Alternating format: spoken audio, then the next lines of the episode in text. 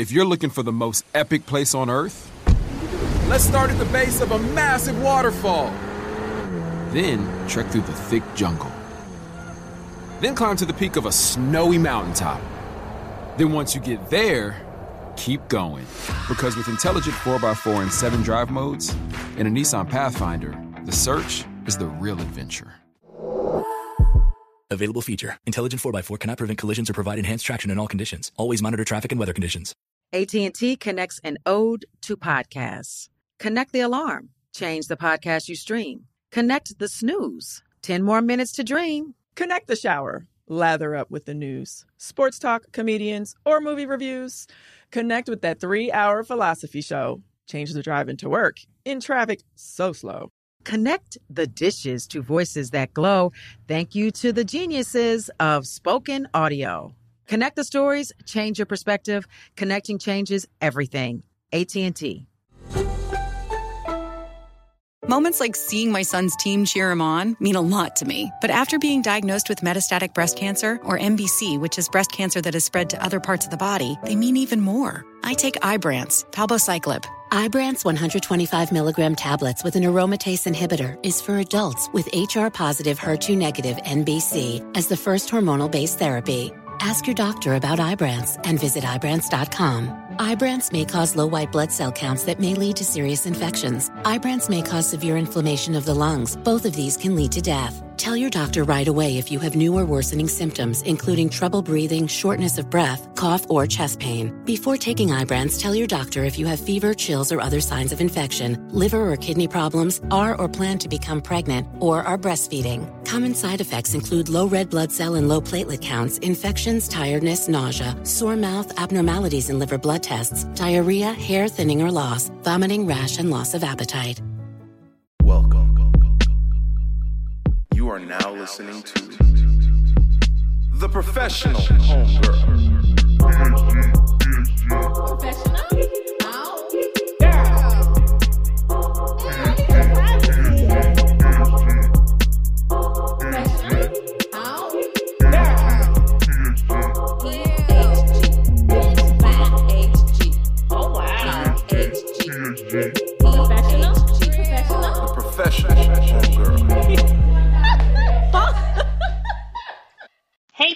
Homegirls, it's the kid Ebony from the PHG podcast, the only place where you will hear interviews from Black women anonymously on stories that will enlighten and expand on taboo topics.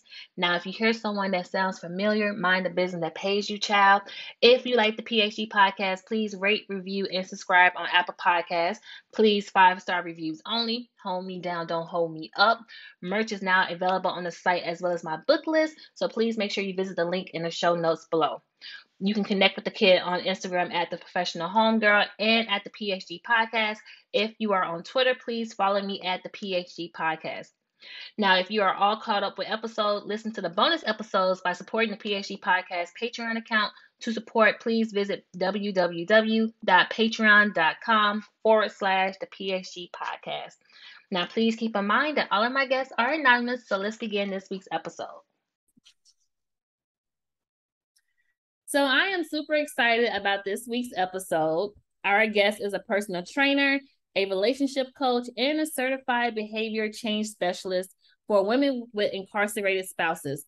Our guest specializes in teaching women how to find clarity in who they are so they are confident speaking up for what they need, creating healthy relationships, and developing inner trust to ensure that they are not making decisions that would make them unhappy with the fear of future resentment. Okay. Mm, mm, that sounded great. Where'd you get that from? Right? Got that excited, child. I said, come. So let me take this and borrow it right quick. so, my guest, how are you doing? I'm doing wonderful and I'm excited to be here because I feel like what we're going to talk about is going to help so many people. And because, especially because one, it's needed and a lot of people don't even know I exist. So let's Yes. do it. And then on top of that, we were just kikiing y'all for like five, ten minutes before the show. But I was like, she is a real life superhero. Oh, Not all you. heroes wear capes, man. And y'all would definitely hear why. But I think she is so amazing. I'm so excited to have her in the show because it has definitely been what a couple of weeks in the making because we had to reschedule on my behalf. I know it's okay. We're both busy, and but we made it happen. We're here. We're here. So Yes, yes. So why do you think there is a stigma associated with the term prison wife? Ooh, why is there a stigma? Well, first of all, there's a stigma with prison. Right. Oh, I mean, gosh, how deep do you want to go? Oh, we can go So- deep. I mean, gosh, oh, but don't say that because then you have me talking about black codes and slavery. but I, I think the stigma exists because there's a perception that one that exists with who goes to prison and what those people, uh, who they are, I guess. So I think there's an idea that the people who are in prison are bad people. Um, they all have bad intentions and they're monsters, right? So think of all the perceptions that even if it, more likely if you have never met somebody or personally or realize that you've met somebody that who's been to prison, you may have certain stereotypes and perceptions of what those people are like. Right. You may have a friend or a coworker who went to prison and you have no idea. mm-hmm. So I think the stigma starts there. You know, until you hear the stories of the people who've gone to prison and realize why they went to prison, Right. it, it, it- those stereotypes will will continue to exist. So Mhm. that's one reason. But then you also have the I, I won't get too deeply into this, but you have the reason of that prison is a a, a business. So because prison is a business, you know, money rules everything, right? So there are certain stigmas and, and discriminations that will continue to exist because people are pulling for them. Mm. Even though people don't want to admit it, but prison is a business. It is a business. So we have to uphold these stigmas and stereotypes in order to keep prison running. Right. We could be here for hours talking about that, but I'm gonna circle back around and say because there's stigmas that exist with the prisoners, those stigmas then roll to the family. Mm-hmm. So because I support somebody who's in prison, I must be a hood rat. Right. I must be taking advantage of the system. Right. So all the negative things that you think because they because they start with what they think people are like who are in prison. Mm-hmm. But I say all that to say that yes, there are bad people in prison.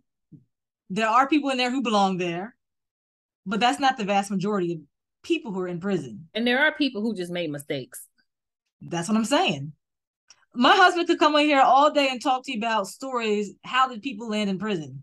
Right. Example: One young man went to prison defending his sister, who was he found getting raped in the alley. Mm. Right? There's all kinds of stories, but people only see them as you know they don't see them as humans. Right. or or, you know they're only partially human and they feel like they should be treated a certain way like you some prisons you can't even get clean water Yeah. right so that that's where the stigma comes from it starts there and it, it- it's just i don't know it's sad because what happens when you keep these stigmas up it keeps people in hiding Mm-hmm. It's the shame. exactly it keeps people in hiding and when you're in hiding guess what you don't get Support. exactly you don't get support and you don't get help Right. So so they're going to continue to keep snowballing, Mhm. right? And then this person is expected to help or support the person when they come home. Right. Now they've snowballed and, they can they can barely take care of themselves. Right. So and then right? And then think about how that affects the person coming home and how that affects their citizen rates. So if they can't take care of themselves, how are they going to support somebody who's been through trauma and needs help finding a job, maybe doesn't have a driver's license, doesn't know what to wear to go to an interview, has Right. anger issues. Like those are the programs. I always say that they need to do better with uh rehabilitation programs. Because you put these you put these inmates back on the streets and it's like they have no idea what's going on in the world. Like you didn't prepare them. So what am I paying? What, what is my ta- tax dollars going to? Because they need to be prepared, like job interviews. They don't even know what to wear, social skills, just getting back into the world. Like, what am I paying for? Mm, I know what you're paying for, but that's that's a whole different topic. I know what I'm paying for too. that money's getting that money's hidden the other things that there are one percent agenda. But that's a look. yeah. or my money is helping them stay in there, should I say? Yeah, I look, mm, yeah, like I said, it's a business. Um it's a challenge because like you said, a lot of these programs they they look good on paper, but how successful are the people when they come home? Right. And a lot of the burden really falls on the wife or the mother or whoever he's coming home to. That is the primary person who is going to be responsible for keeping that person home and, and moving them forward, whether it's mentally, uh, financially, right, spiritually, whatever space he needs help, they're the primary, I'll just say caregiver, for lack of word. Yeah. But because my husband would say, you know, coming home, like he didn't feel prepared. And if I just talk about my husband, this is somebody who lived a life before going to prison. He owned his own business. Mm-hmm. Um, granted, he did he he actually did three bids. Mm. But you know, he's somebody who traveled the world, who was in the Navy, right? So during his third bid, he did six and a half years. Right. When he came home, he struggled to keep a job and he he always used to describe demons like he struggled with his mental health and still does mm-hmm. and there's people who've done 25 years 30 years who've done lifetimes in prison who haven't really lived many life experiences right like i can't even begin to imagine what life is like coming home yeah and imagine being the wife having to I call it the rebirth. I envision a man coming home from one world and being reborn into another world. And the wife or the family is kind of being reborn as well. Yeah, I don't use that term to describe the family, but it's, it's kind of almost like, oof. I don't want to call it shock, but like it's not what you ever expect expe- uh, expect to happen. Right. As much as you can prepare for it, gosh, because you might have these expectations of what it's going to be like, especially if you're the wife. Oh, it's going to be happy. Oh my God, he's going to, I have all these plans for him and how to help him be successful. You know, if you're a forward thinking person. Right. But you'll soon realize that his rehab is not moving on your schedule or your plan. Yeah. it's moving on, on, on him, not you. Mm-hmm. Because one, he has to have a want to do it. Mm-hmm. And healing has no timeline. Yeah, that's a fact. Right. So when you go into this position as uh, like if you're a prison wife and you take no preparation for his return, boy, oh my, oh my god. oh, you are going to be, yeah, you're going to pull your hair out. Yeah, no, I, I'm telling you, I told her before we started, and we can touch more on it once we get to this part of the conversation. But I was like, I felt like you did the bid with him, like you was doing the bid. Because yeah, you. Like, what did you say? You said to me, look, she did all this research on me. She said at the beginning, and what'd you say to me? I said it looked like you did the bid. You said it looked like I did the bid. I was like, damn. And he was like, wow. And I'm like, you don't think so? You don't because you really see the transformation and like just seeing your videos and we're gonna talk about this once we get into your story. But I was just like, it, it was a lot. It was a lot to look at, and I can only imagine how it felt. Yeah. I mean, I'll tell you exactly how it felt. It it felt like somebody died. Yeah. Like literally. It felt like and I it, it took me a while to say that publicly because I felt maybe a little guilt, a little shame for saying that. Mm-hmm. Until I started doing research myself and I realized that grief is not just something that happens or, or you experience when someone dies. Grief is something you can experience by losing a job, change a situation in your life. It could be anything, not just right. death. So once I educate, started educating myself on, you know, how do I move from point A, feeling depressed and feeling stuck to living my best life, I, you're not alone and right. it's normal to feel this way. Right. So once I realized that, it just, you know, it, it, helped me to normalize what I was going through. But yeah, I mean, uh, I, I think a lot of people don't realize they're experiencing grief when their loved one goes to prison. Yeah. Well, so what is your what was your perspective uh, what was your thoughts on prison before you embarked on this journey? It, it's hard to say because I, you know my life prior to that uh, I guess I could say I was ignorant because I really knew nothing. It wasn't something I thought about. You know, if you compare me to somebody who lives or who grew up in the streets, they realize that they could possibly go to prison one day. So for me, I don't know what my if I had to compare compare my thought process or my um understanding of people in prison now versus before this experience, I'm not even sure because it's not something that was on my radar or something I even thought about. Which means I have to say that there's millions of other people still moving that way. So, and it makes me think as I talk about this that you can't get people to be proactive for a cause if they have no idea it even exists. Facts. You know, a lot of people are just unaware. Did I know? I don't think I had any inkling of how many people are actually in prison prior to this because it's not something I researched. There's no reason for me to. I mean, why would you need to? Yeah. And it wasn't uh, directly affecting my life. So, yeah. I, I can't even, I don't even know if I even had an opinion. Yeah, because you never, th- why would you? so, I mean, that's interesting. Yeah. Um, I was doing when I was doing my research on you. I know sometimes people call prison wives ride or die bitches, and you hate that saying. Yo, I wish I could see her face. Why is that?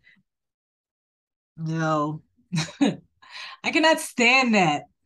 How you gonna call like? And I don't, I don't even cuss, but like ride or die bitch, really? As my husband would say, like you shouldn't be riding or dying with anybody. Like, mm-hmm. like gosh. First of all, you gotta have some standards in your life. You gotta have what are your core values? What are your core well, I'll say core values. What do you stand for? What do you believe in? Right. Are you willing to let I don't care how much you love somebody, but are you willing to let somebody drag you down a path that is not even in alignment with who you are? I'm not going to fulfill an action or do something that is out of alignment with who I am. Like if someone, if he were to ask me, hey, can you get some uh K or whatever? Can you mail this to so and so? You know, if it's something that's out of alignment with who I am, I'm not going to do it. Right. And so that term, ride or die, to me, it, signals that I'm willing to do anything, even if it is out of who I am. Mm-hmm. If, if it's out of alignment with who I am you ha- and this is so important to establish before they come home because if you establish the the the um, pattern that I'm willing to do anything for you, I can't imagine how your relationship's going to be when he comes home. Right.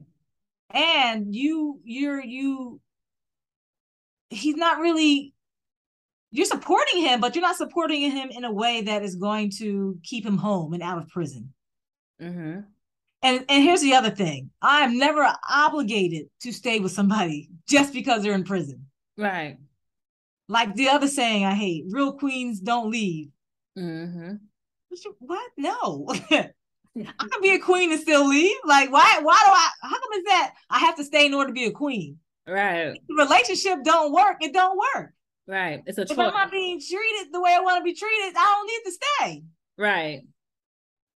I don't. I don't need to make my look, man. My I'm not going to be here to people please or or put myself in a position where I don't I, like caring about what other people think about me if I leave. Right. Oh, you left him when he was down and out. Like hell yeah, it did. It wasn't right for me. I didn't want to do it. Right. That don't mean I'm not a queen anymore. right. So I, think people need to make decisions for themselves and not and stop looking at what uh, what the community thinks and, and looking at the all these sayings. Do what's best for you. Make the decision that's best for your life. Mm-hmm. And that's all I'm gonna say about that. what would you say are some misconceptions of prison wives? Oh.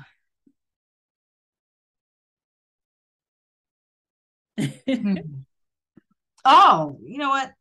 I would happen to say that we have low self esteem.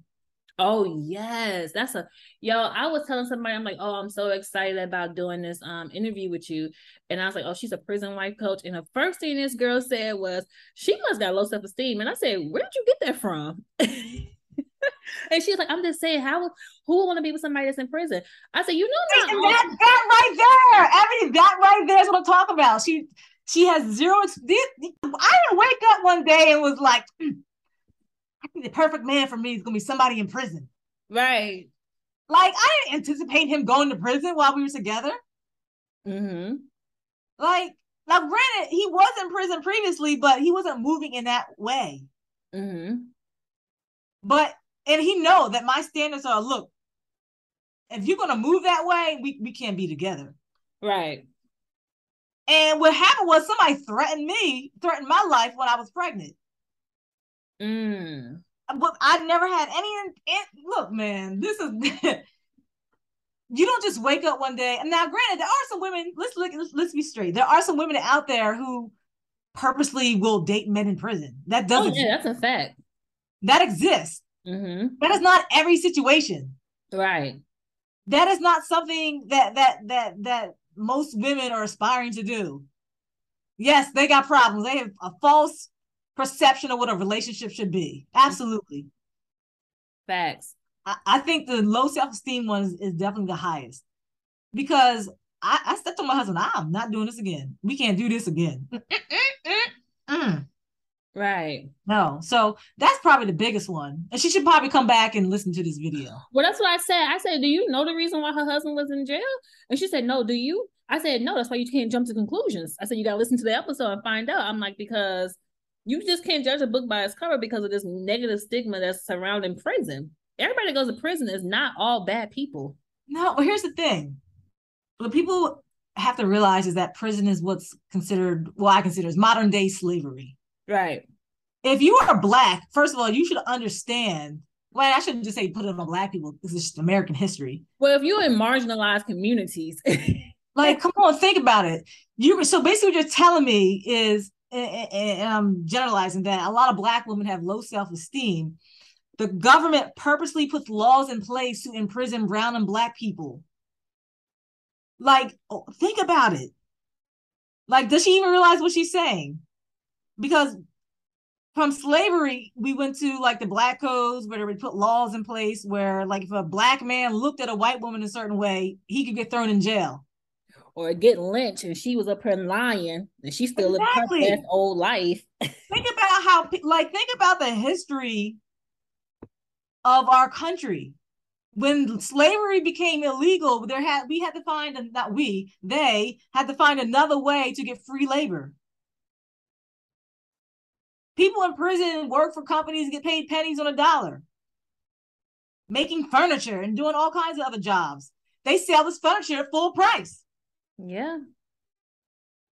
So you you have to take that into consideration. It, well, how did they how did they get to prison? Exactly. I think you make that's a excellent point. Yeah. Facts. Um, you also mentioned that you receive a lot of negative feedback from people who didn't agree with you becoming a prison wife coach and for charging your services. Oh, mm. Mm. Mm. I said, "Ooh, they are mad." You know what? I, that is that is something I had to get past myself mm-hmm. because me personally going through this myself, Mm-hmm. seeing a need or a gap in something that's so needed when we have 2.2 million people incarcerated. I have a passion for doing it, right? I have a family. I deserve to get paid for my time, Facts. right? I'm providing the same service a coach would provide for somebody who's getting a divorce, Mm-hmm. right? Like you have coaches for everything. You can find a track and field coach, right? Why why should it be any different than because my because my niche is working with prison wives? Why is why is it why is it different now? And nobody was doing it before you, so you definitely paved the way for other people to say that they are coaches. Well, I can't say that I'm the first person. There's other people in this space, but everyone just does something kind of I guess well it's hard to say. I would say support. There's a lot of support pages. I think you're the first person, no? I because you're the only person that popped up and when I did the timeline, you was the first person that was like, I'm a prison wife coach. And then I started seeing other people later on doing the same thing, but nobody was doing what you was doing. yeah, I, I say I'm not the first because there's other people in the space who who put put out other information. Um, now whether or not they have courses and stuff, I don't know. Right. But I know I know there's people who put out information about you know helping, and and, really, um, have support groups and things like that. So I don't. I, so me personally, I don't claim the title, but But we know the girls that get it get it. So, but I mean, I do definitely have a goal of like making it big. That is definitely something I want to do because I feel like it is so needed. Mhm. Like, put me on Ellen. Yes, yes. well, what are some of the services you offer? So, I am doing relationship coaching. So, you can do coaching sessions even if your person is in prison still, or you can do coaching sessions, relationship coaching sessions if your person is already home. Mm-hmm. And I think that's so awesome because I don't know any service where you can have, I mean, do a relationship coaching session with your incarcerated spouse. So for me, that's exciting. Right. No, that is exciting. Yeah. And then be able to continue it because a lot, like, I remember me and my husband did a program, but it wasn't relationship coaching. It was like making a plan or something, but was not. And it was, there was so many boundaries around what we could do. And if I got too busy to do it, they, they kicked us right out the program. Like, especially as a single mom, you know, stuff's hard. So couples coaching. And then one of the favorite things I love to do is just encouraging, empowering women because I want women to succeed even while their husband or boyfriend's in prison. Right. So I offer life coaching. Uh, so I focus on helping them learn how to thrive while their person is incarcerated. So whether it's working on so it could depend. You could work on self-worth, confidence, you need help with your finances, things like that. Whatever it is you need to get the ball uh, moving for you. And a lot of it honestly is mindset. Changing their mindset of what it means to live with someone, I mean to have a relationship with someone who's in prison and, and breaking through all the stereotypes and breaking through all the limiting beliefs that you have.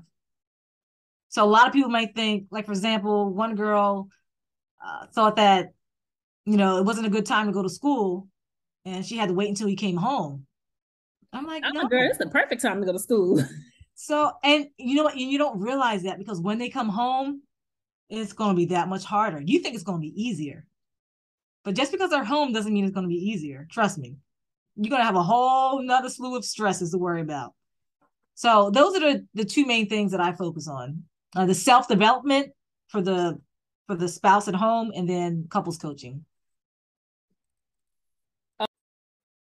So let's start from the beginning. Tell us about the day that changed your life, October 10th, 2014. she got the dates um right so gosh that was my husband had left to to return a game to GameStop and me and my I think my son was one at the time or two we were sitting there waiting for him because we were supposed to be going to a bar to go watch the um Orioles play. I think the Orioles were in the playoffs, the baseball team. And my husband is the type of person who always calls me when he's late or, you know, something happens, he lets me know. So a lot, it was taking a lot, a long time. And long story short, you know, end up my, hours go by. I call friends, hospitals, even a police station. And it gets to the point where it's like 11 o'clock at night. And I'm literally calling the police to my house. And I called the police there to fill out a missing persons report. Mm. And the police officer officer that came to my house was like, "Oh, maybe he's partying, maybe he got drunk." I said, "No, that does nope, that's not it." And my greatest fear was that he was dead in the alleyway alleyway somewhere. Right. I literally thought that he was dead somewhere, and it was the worst feeling ever. The worst And feeling. you were pregnant. You were five months pregnant. And I was five months pregnant. Yes. Ah, I don't remember putting my son to bed. You know, that was, gosh. You know what's crazy? That night, the police officer that showed up at my door was actually the husband of a high school friend. Oh wow. That was crazy, but Um, why was that crazy? Isn't that random? I'm not from here. Oh yeah, that's true. Yeah, I'm not from Baltimore. Right. And it, it was awkward. It made the situation, like I said, like it, it made the situation even weirder for me because he's gonna go back and tell his wife. Your friend, right. So I mean, we were friends, like we're not friends now. Not to say we're enemies or anything. We just, you know, after But high school. But it's like that just made the and, and, and coupled along with, you know, it was just oh gosh, it was interesting. But I think it's off topic, but No, no, not. It makes sense though because that's where that shame comes in too. Yeah, yeah, it was it was interesting. It, it was weird for me. This was solely because this is somebody who's going to have insight to my personal life now. Right. Some, you know, there's some type of connection to my personal life. But yeah, so I mean, the next day, I went to work. I went to work, but I wasn't there because I wasn't there mentally. And it's crazy that I even went to work. I think that's just kind of a testament to myself that I I I don't know. I just have this perseverance gene in me, I guess. Because that was probably the first thing that I did after my husband got locked up. That really showed my strength. Even though at that point I didn't even know he was locked up. And even though I don't remember where my son went, I don't remember if I took him to work with me. I don't know if I dropped him off at his grandmother's house. I have no memory between those 12 hours. You were just going through the motions. I was. I- I'm pretty sure I had appointments. I was a personal trainer at the time, but who knows what kind of quality service they got. and at, tw- at at noon is when he called me the next day. So it was over 12 hours from when I heard from him or seen him last. And that's when I found out that he had, he had gotten locked up. And I'm just like, thank you, Jesus, he's alive. Right. And from then on, like I knew nothing about the justice system. I knew nothing about getting a lawyer. I knew nothing about nothing. and that was kind of my the start of my my downfall. Like I got depressed and you know, I just felt really stuck in life. And like I said, I was grieving. Mhm. And I couldn't even like I had to do childbirth by myself.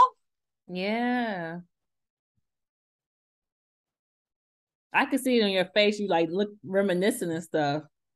Yo, man, like I see so many women going through the same thing, pregnant, and their man gets locked up. Ah, it's just, and that was our, and that was our second child. Mm. And I wonder because they, my second child, and my husband, Bat, they, they're like, they fight all the time. You think that has something to do with it? I would have to think. My husband was present for our first child. He was present for our third child. Oh, the second child, he he was gone. Yeah. he I was pregnant, so he missed the birth. Matter of fact, he had a court. He was in court, I think, that day, and I, that's how he found out. I think I don't. I'm trying to remember, but either he had court the day after, the morning after. I can't remember. But I, it's hard to remember. I have to say, this they don't talk about this, but the person at home goes through trauma, and I'm just not realizing this. I was going through trauma. We talk about the trauma that the person in prison goes through, but not the trauma that the person, the wife at home goes through. There's a reason why I can't remember nothing. Yeah. It's called um like a mental blockage because when something is traumatizing, that's how you protect yourself. You just don't remember, and you I doing literally, it. Yeah. yeah, I literally have blocks of time I don't remember. Look, I mean, I remember the the key main things, but like, yeah, it's it's crazy, and I feel bad that I don't have these memories for my second son. Like, it feel it hurts to say that. Um, but I but I to answer your question, I feel like his absence, that bonding that he missed out on, has negatively impacted their relationship. And especially too because they're very alike. Mm. They missed, I mean, they they talk about the bonding. We look at science like research when they talk about the bonding period when, when the uh not just a human, but an animal's first born. Right. Right. And they they never had that. Though they had a relationship, they've never you know what fact they never touched. Maybe they get one hug when they after visits over when they go visit him, you know. Mm. There was no physical bond. Oh my God. I, I didn't even think about this, but like he could never embrace him. Mm. Like truly embrace. Think about uh, are you a mother? No, not yet. No. But think about like maybe you know the way a mother embraces their their child, right? Like physical touch is very important though. yeah, there was never that bond was never there. It's funny. I've never had this conversation, but now I'm starting thinking about it. Like, yeah. It- so it, it, I think it put a strain on their relationship. Um, definitely. Do you think it can be repaired? I think anything can be repaired. Right. Definitely. Um, you know, that's part of the reason. J- just understanding relationships. That's why I went back to school to learn about relationships.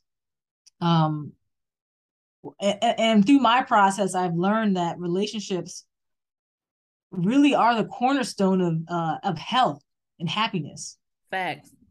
We talk about what you eat, we talk about exercising, we talk about sleep, right? Think about all the things that we consider that we have to do in order to be healthy. I'd be the first person to tell you that that is not it. Is that yes, that's important, but when my relationship was in turmoil, my stress level shot up. Mm-hmm. There's not no amount of healthy food or adequate sleep that could combat a unhealthy relationship. I don't care how many hours of sleep you get or how well you eat, it just doesn't work.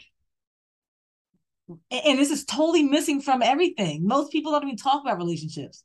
Right. Totally shifted. My experience has totally shifted what it means to be healthy, Mm-hmm. right? It's not just about fitness and all the other stuff. And, and the more I dive into it, the more I realize, you know, the, your thoughts, right? When a person's in prison and they don't call you, your thoughts are like, oh my God, did he get hurt? Did he get stabbed? Right. lock up what happened yo that those thoughts send me into an anxious um not i'm gonna call it an episode but like immediately that thought immediately takes me downhill Because now you Right. worrying. yes yes so and, and that so that relationship with my husband and, and me worrying about him all that impacted my health it impacted my ability to work so now we're diving into me being able to financially provide for my my uh my family my children Mm-hmm. whenever I went into work stressed, you know what I didn't do? I I didn't talk to people. I avoided people. You can't avoid people when you're a personal trainer. Right. Like talking and creating relationships is the basis behind making money in that field, creating relationships, besides the actual skill level. Right. right so and getting back to relationships relationships is the is the basis for everything Mm-hmm. right so one creating relationships and maintaining healthy relationships. When it's not working you're unhappy. And Right. it shows. yeah for sure. Oh, you know what? There was a lady i won't say her name but um i used to talk to her a lot when her husband was in prison. And you don't really see it until after they're they're happier. They're no longer together but when i saw her um after she let everything go and said he was on his i mean they're still friends and stuff but when she let that go that that relationship go that was burdening her so much she looked like a completely different person Mm-hmm. like just something that physically changed about her Is she known within this um this community? Um, no not really Oh, okay. Because I'm reading this one book. Uh, I was I wanted to finish it before I, our interview or conversation, but um, she is known as being with somebody who's like really known within this industry. Like he was incarcerated, and now he, like he's like a public speaker. He been on Oprah Child. I was like, oh wow, but they're no longer to get together. hmm Yeah, I'm gonna give you the name of the book once we get off because you probably know who I'm talking about. who is it Who is it? you gonna wait till we're done Yeah, yeah, yeah, because she might be a guest. So I'm gonna tell you when we oh, oh okay okay okay okay gotcha But um, let me before we continue. You mentioned that somebody threatened you. Did they threaten you after he went away or bef- before? no that has to do with the, the whole story of him going away Oh, okay, that's what I thought. Mm-hmm. Okay, so he was defending his wife. Yeah, but I mean, even in that whole story, though, you know, as we when we look back on the, the whole experience, and we spoke about, it, I'm like, I was like, do you really think that he was going to kill me? And like, do you, you know, and But you know, that's not something to play with, though. no, no, I mean, especially because this person was. The sad part is they were family. Mm-mm. Right. Mm-hmm. And uh, you know, I'd have to speak on decision making because I think looking back, he can probably say that, you know, maybe if I handled the situation differently, that wouldn't have happened. But shit, if hindsight was twenty twenty, But at the same time, um it, it, it's odd because and I don't want to tell the whole story because it's not my story to tell. right? But what he actually got locked up for didn't even have anything to do with that because he was en route to go see him. Mm. But something else transpired on the way there with the person he was going with. But here's the thing when you have people around you, Oh, I get what you're saying. I know what happened, or have an idea of what happened. You have to be very aware of your surroundings and people who you with. so and and I used to guilt trip myself all the time, like, damn, if I had put my foot down about him being around this person, he wouldn't have gotten the idea to go meet up with this dude and, and confront him. And, and you know what I'm saying? Like, Or if the guy just wasn't around you, maybe things would have been different. but I was gonna say, like, my husband says that he not I mean, he doesn't call it a blessing. That's not the word he used. But he's thinking like if that event did not transpire on the way there, he could have been in prison for life because his mind was probably like, if that dude was with him, I could only imagine what was going to happen Right.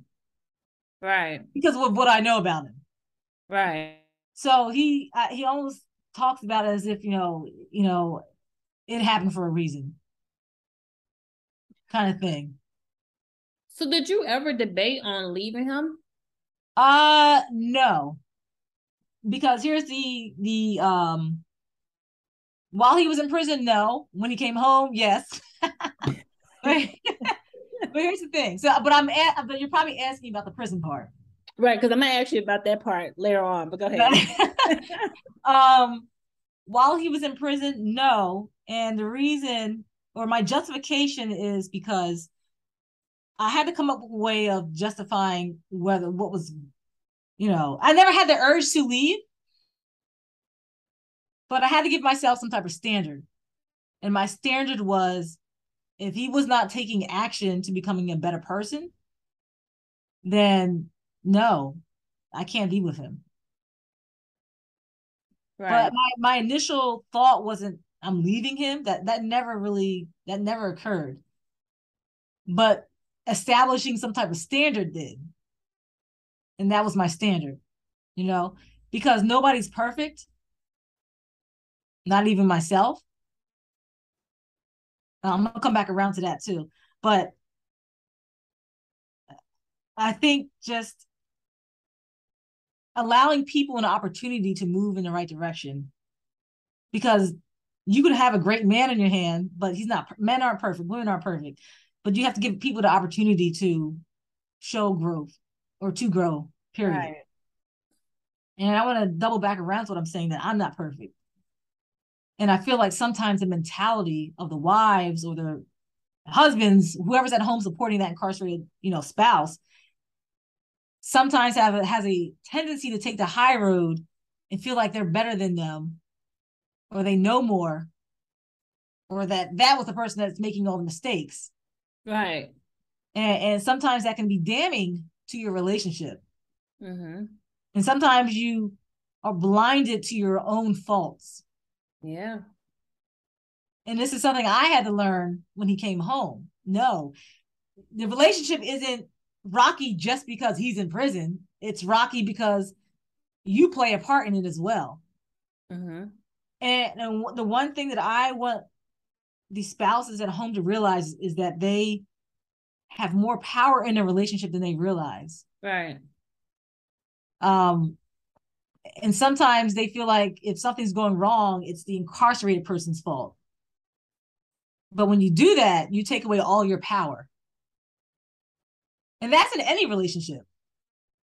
When you view the other person as the person as the source of the problem, you're saying basically that anything I do doesn't matter. Do a little part of you felt like you had to stay as well because he was going to defend your honor? And no, no, Yeah. absolutely not. you know, your face, you're like, you're not. But you No. never thought about that? Never. Mm. That's a good question. Never. And here's the other thing. I never even knew. See, I come from a different state of mind than him. He came from the streets. I did not. So Mm. my perspective is over here, like, well, how could we have avoided this situation? Like, no. I mean, I don't. Mm-mm. And that's what he felt like he had to do. But from his perspective, because he felt like he was honoring, he felt like he, you know, was defending me. He doesn't understand the moves that I was making. Right.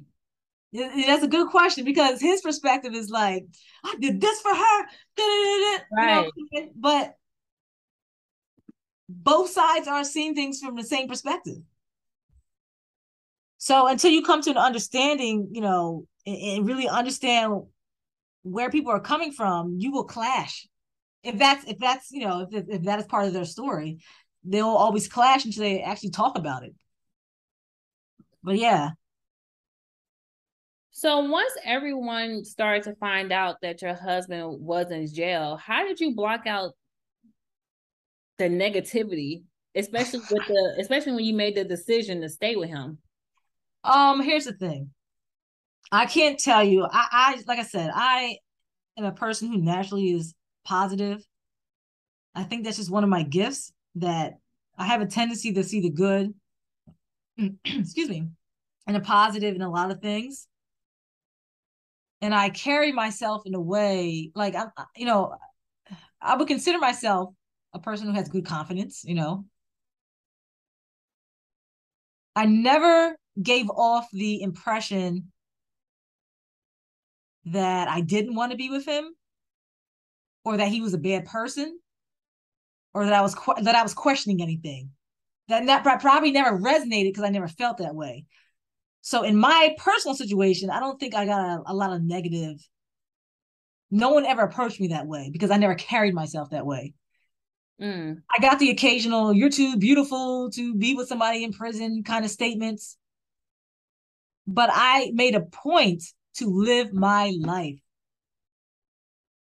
Yo, you can't tell me I didn't do- my thing while he was in prison. Now I ain't gonna lie. When I was looking at your videos, I said once you snapped out of your like the depression and like the anxiety stuff, oh, you was on a roll. You got that body together. I think Mhm. you even like cut your hair. The, you had dreads, you cut them off, let your hair grow. Like you was, it was just nonstop for you. Hmm But can I address one thing? Because I know I didn't really answer your question, and I know that's a, a point that a lot of people probably want to hear answer to. Uh, and I want to say, if you're struggling with people giving giving you negative feedback, you have to bring it. Look back at yourself. How are you carrying yourself? Um, when you're confident and sure of what you want, that will disappear. No different than men knew not to talk to me because I was faithful in my my marriage they they would try at first, but they saw how I was solid, and my response was always the same. Once they see, they they they only when you're teetering will people continue to throw fire at you, Yeah. right? They, want to see if you're gonna uh fold. Exactly. But if I keep coming at you with the same boom, boom, boom, eventually it's gonna stop. They like they know. So even if my husband may have had a fear, like, nah, I have no problems. And even if I did, my focus wasn't there. So I had blindfolds. I'm very focus oriented. If I have a set goal that I'm trying to focus on, I don't see nothing else. So I may people may be throwing darts at me, but I don't see it. Right. So yeah, but yeah, I mean, now that's part of the reason why I was successful and like you were talking about the uh fitness. Like I won my first fitness competition as a single mom with two two babies, right? Mm-hmm. And it's not because I had the most time or I was the happiest or whatever other advantage you may think. it was because I didn't let that stuff creep in as an excuse. Right? I didn't let it be an excuse for not winning. And y'all, when I tell you her body was snatched in that photo, I said, "Come on now." I know your husband was like, "Nah, I gotta hurry up and get home." No, no, no, no. Let me tell you. Look, when I first look, when I first told him what I was doing, he was like, "No." Think about it. He's in prison. He can't really see me. He can't touch me. But all these other men have at least an opportunity or a chance, and they're going to be seeing me, and he can't be there. He's not going to be there to experience this with me. So, hey, I said, look at her this body. I said, show. mm-hmm. So, but for him though, it wasn't something that he was supportive of at first. But it wasn't until he realized that me going after my dreams and goals was going to make our life better. In order for me to be there mentally for him, I had to be go. I had to do for me what I needed to do. Right. Right. So, what were some of the fears and challenges you faced in the beginning as a newly prison wife? Ooh, some of the fears and challenges. Uh, definitely number one was finances. Yeah. Um, I those first couple months was just me scrambling to reduce my bills any way I could because at the time I had just started working as a personal trainer. My husband paid majority of the bills because he owned his own business and you know he was doing well. And I had just started, so I'm making like pennies. And so thankfully, because I was really good with money, I had actually put myself ahead on bills, like my student loans. I was a whole year ahead. Girl, you don't know how happy I was when Sallie Mae said, Girl, you know you're a year ahead. That's oh my God, thank you, Jesus. Right. So, stuff like that. My good habits is what saved me in that avenue. And then budgeting. Because I ended up saving more money without him than while he was home, which is crazy. So that was one thing. And then the other thing is just living in fear of somebody finding out that my husband was locked up. Especially because of where I worked. Um, I worked in a predominantly white gym, uh, large Jewish population some of the women were kind of like right. very stush. Yeah, and I was just fear of people looking down on me, and uh, uh and just you know how that was going to affect me in my confidence. I think those were the two major things. Yeah. Were you afraid to go visit him or take your kids to go visit him? Um, no, I wouldn't say a. Uh, well, wait a minute. I don't know if afraid is the right right word, but I would say I was afraid of this experience negatively impacting my children's future. Right. So making a decision: is it the best to take our kids to go visit him? But I think I'm fortunate because my children were so young that by the time he'd get home, you know, he's not missing the bulk of their like adolescence and you know right. teenage years. And honestly, my fear went away when I went to a webinar. I'm always researching and always looking for educational things to help me grow. And I went to a webinar hosted by uh, Dr. Bahiyyah, Bahiyyah Muhammad from Howard University on this webinar. Oh, I know who you're talking about. She's super dope. She teaches a uh, uh, African American studies or something there. Uh, well, she's in criminal justice. Yeah, I don't know if that class too, but um, she definitely does criminal justice. Super dope. Yeah, and she brought on some children of the incarcerated, and they were doing so well.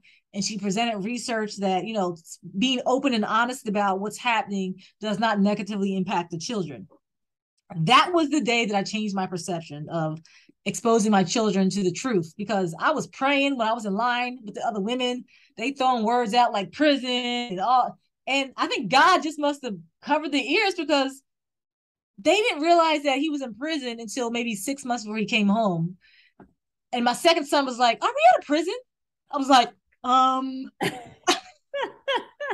like what? What you uh, so you know, I don't know. I just was fortunate and gosh, but knowing what I know now about, you know, um, attachment theory and things like that that I've learned about during my relationship course, I know that yes, him not being there in a strained relationship that my children had does affect, you know, them growing up and them and what they're, you know, how they look at themselves and things like that, especially that second child who missed out having him here during birth and his infant years and you know i think he was five when he came home so they had to learn each other Right.